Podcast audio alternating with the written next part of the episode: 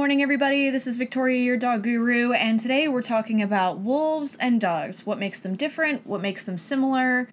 What are the biggest differences between the two, and how it may change or alter your current thinking?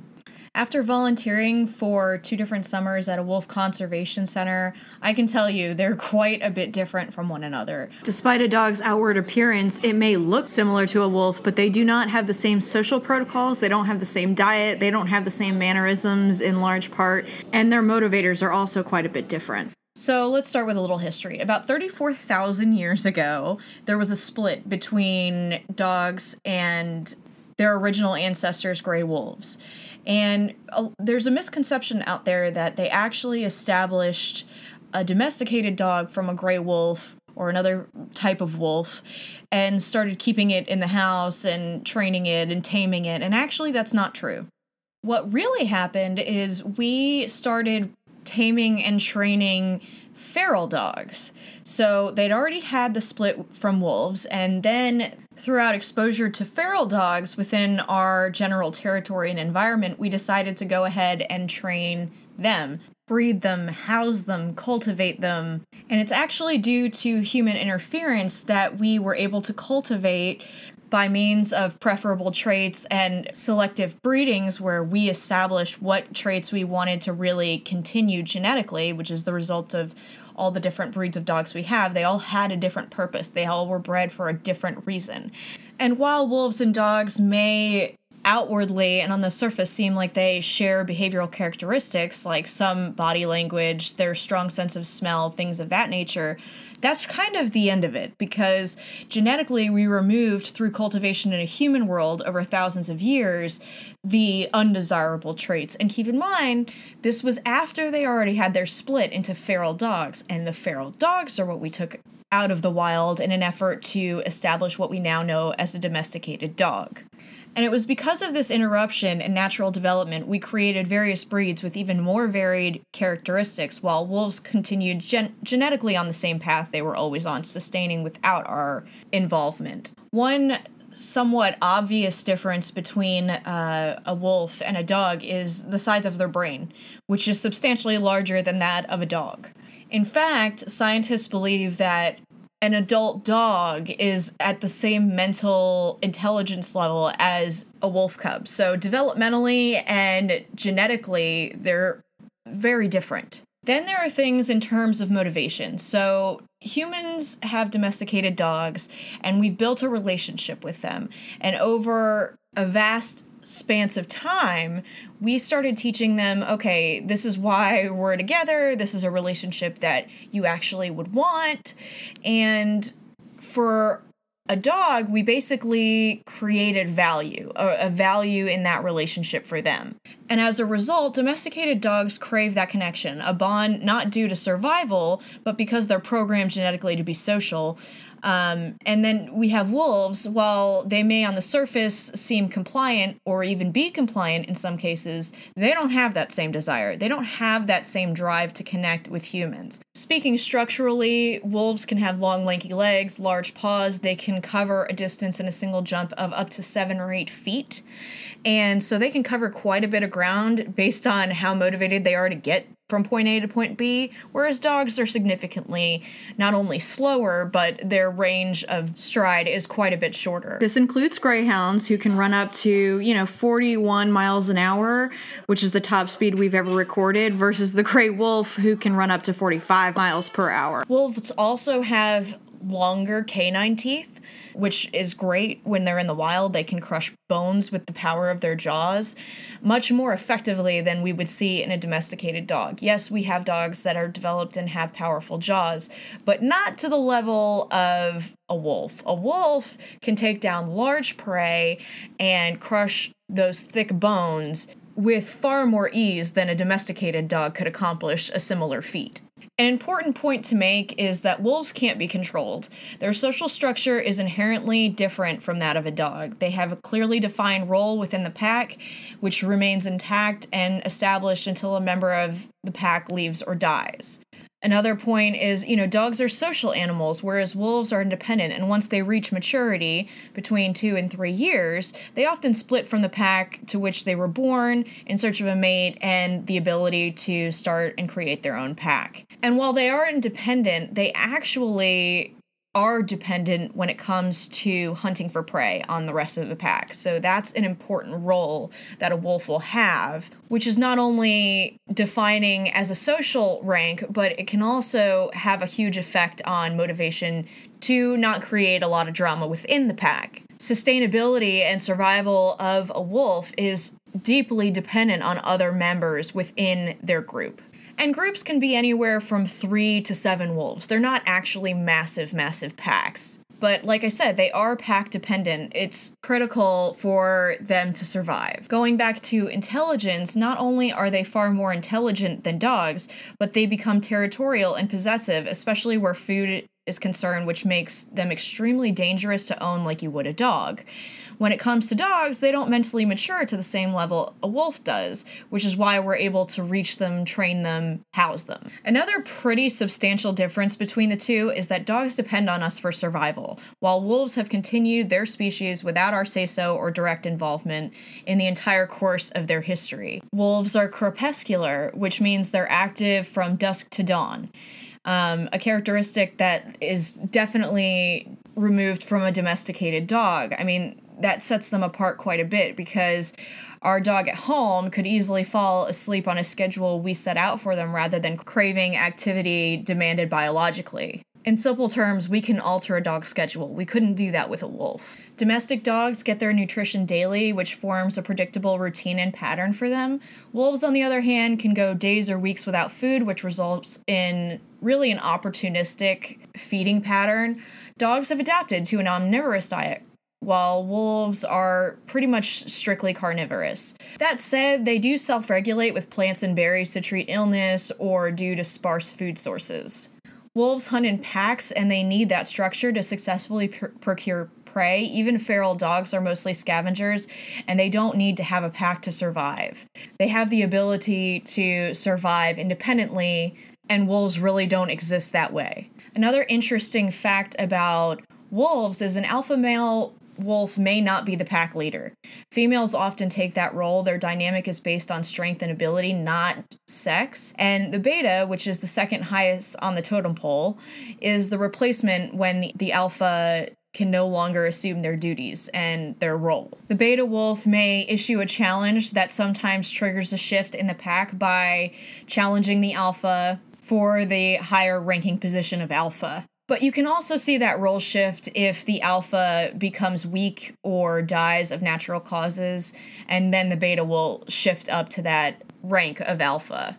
At the very bottom of the pack, you'll find the Omega Wolf, who is the weakest of the pack and in some cases will leave the pack entirely because he endures the most of the aggression that will trickle down through the pack. So often they are deterred from wanting to stay long term if they aren't actually picked off by the rest of the members of the pack altogether in terms of procreation, unlike dogs who procreate with who is available, regardless of breed, size, rank, etc., wolves only mate with wolves in the wild, and the decision of who will mate with who is entirely dependent on where they fall in the pack, not availability. In fact, the alpha female and her mate will be the ones who produce the cubs. No other wolves within the pack will be responsible for producing offspring. And while domesticated dogs, and even feral dogs, will go into heat twice a year, wolves only have one mating season a year. There's only one time a year where they can actually procreate. So that's that's one major difference right there. Any wolf conservationist will tell you that you know when it's mating season when it comes to wolves because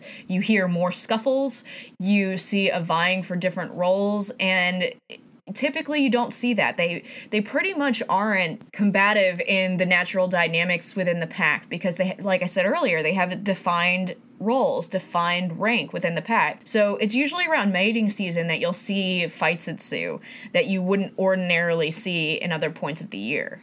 Another interesting thing to note specifically about wolves Wolves don't reproduce if food is scarce in the environment, whereas a dog, even if they were starving, if there was an available female, chances are that female is going to end up pregnant. So they don't actually look at the constructs of an environment to decide whether or not they will reproduce like a wolf will. And while dogs are social, wolves are typically shy, and one risk that puts a human in danger is that you really don't know which wolf or wolf hybrid will fall into the compliance category until they're actually of age in terms of reaching adulthood, which, like I mentioned earlier, is about three years old. Aside from them being naturally standoffish to humans, which is at odds with what a dog is, you know, they, de- they generally want to be connected with people unless they've had really poor experiences.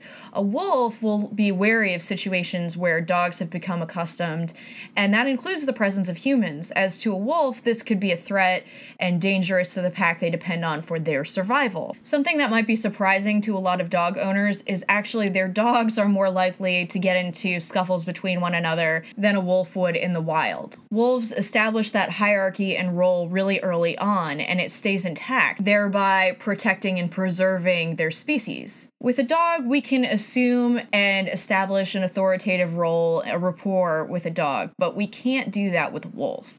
Wolves only permit another wolf to be alpha. It isn't a matter of rapport or training or environment. A human doesn't offer the communication that their own species does, and as a result, we can't establish a true alpha role, which is amplified by the fact that we don't hunt with them, which is key to what nature dictates to them which in essence drops us out of the running altogether, a crucial piece of their expectations, instinctually reliant on hunting prey due to strong survival behavior, which in captivity we don't extinguish. Providing food to a wolf doesn't make you his leader, it doesn't change his criteria in regards to an alpha. You become a familiar entity who provides food, but without the hunting element, you're not on the same wavelength. Wolves will often challenge their human owners, which can result in a fatal disagreement. Despite raising them as a cub in captivity, they remain wild, naturally wild. And while we can establish boundaries with a dog, wolves don't obey their masters. They don't have the same social desire to make us, quote, happy like a dog does, and an adult dog will retain traits we would see in that of a juvenile wolf before they reached maturity, which is why they're far more compatible to living with us, to working with us. They don't develop the same characteristics a wolf will within their development. Young wolves, for example, never challenge the older wolves to take on the leadership. In domesticated dogs, you can see a puppy challenge another dog, an older dog, a more established dog within the home before they even reach sexual maturity. This behavior is largely based on dynamics within the home and individual motivation, but not survival. I'm sure you're aware that some dogs are just fine not being the alpha and are less dominant, others aren't, and they'll test the boundaries of the relationship in terms of rank. And dogs, they can be triggered by numerous stimuli, not only within a multi dog household, but outside of their territory, not solely rooted in terms of changing their rank, but also when it comes to reactivity or notably making us aware that some threat is on the property. And dogs have a really wide vo- vocal range and are much more vocal than wolves with different and recognizable bark patterns. Wolves, while maybe capable, have very limited verbal communication, which makes hunting more effective due to defined roles established within the pack. Uh, so they don't scare off prey by alerting others. A hunting dog on the other hand, will bark and howl as it gives chase to the target, alerting others and the master of what's going on and where, far less of a stealthy approach than you'd see in a wolf. And like I said earlier, despite appearances, like a husky is closer related to a Bichon than it is a gray wolf. The gray wolves are ancestors, but they certainly aren't part of the genetic makeup that we now know as a domesticated dog. One of the main points a wolf conservation center would make to a caretaker of the wolves at the facility is that you're not in charge. You can't predict what will occur, and you can't control a wild animal, and they are wild. Furthermore, feeding them doesn't change that. You see elements of kindness from them, but that doesn't mean that they can or should be labeled safe. In truth, you lack the necessary elements as a human that a wolf would require for such an accommodation to be made. And while they're beautiful, they are not to be underestimated regardless of environment.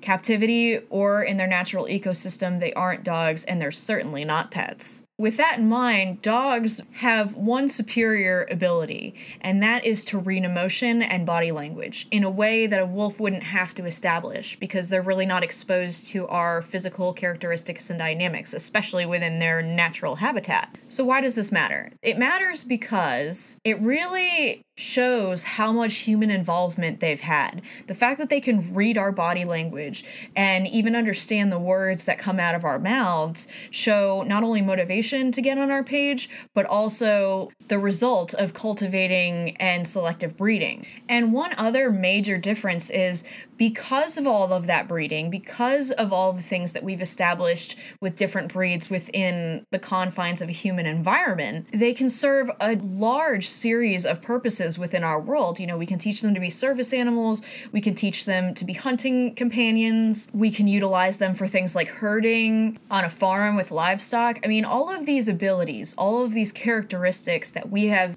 built into these individual breeds really serves the human world quite well. And a couple things I want you guys to take away from this. The first being your dog's diet and your wolf's diet are going to be completely different. I hope you don't consider a wolf a pet because you're really putting yourself at risk as well as any other animal you might have on the property in your home. And while you may not see it surfacing right now, it is a very dangerous prospect. The other thing that I want people to take away from this is because wolves and dogs are not the same, we shouldn't be training them based on what we might assume is normal within a pack. And certain techniques are just completely unnecessary. And some things, specifically like alpha rolling, are not only damaging to a dog's psyche, but they're also really problematic when it comes to trying to establish a new behavior or extinguish one that you perhaps don't want. You could no sooner change a dog into a wolf than you could a wolf into a pet. It's just they're not really compatible theories. So, as you've heard me say so many times, I just drive it home over and over.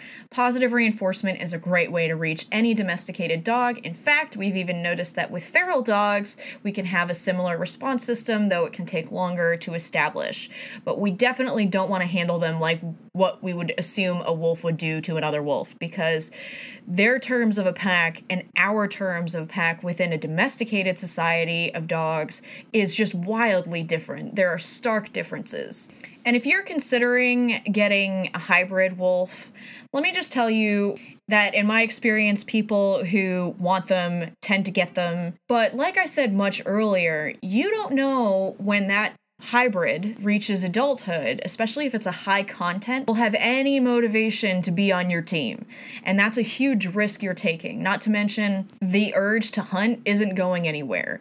Like I said, in high content wolf hybrids, you see that a lot. You see them break out of fences and get away from their owners because naturally their instincts just end up on overload and taking over. If you want something that kind of looks like a wolf, go with a husky because you're going to be safer. We have domesticated them. We have really gotten to a point where we've developed a safe dynamic, and you will not have that same level of security with a wolf or a hybrid. So please do your research. Please don't make the assumption that because it's a hybrid, it is safer. It's not safer. They're still naturally wild animals. The higher content of wolf, the lower your chances are of not only being able to control them, but also keeping them through to the end of their lifespan. Shout out to my buddies in Alaska who really exposed me to wolves in a way that I would have never had access to without that opportunity and that experience. So I'm honored to have had that chance and still grateful to you years later for having done it years ago. As always, please follow us on Facebook. It's facebook.com forward slash dog guru podcast. Make sure you've subscribed to the show already. And if you like our show and want to rate us, you can do so through iTunes. And I'll, as always, include steps to do that within our show notes. If you would like to submit a question for our podcast, specifically for Coffee and Canines, you can do so at dogguruhereforyou at gmail.com. I would love to hear from you. Until then, this is Victoria, your dog guru. Namaste.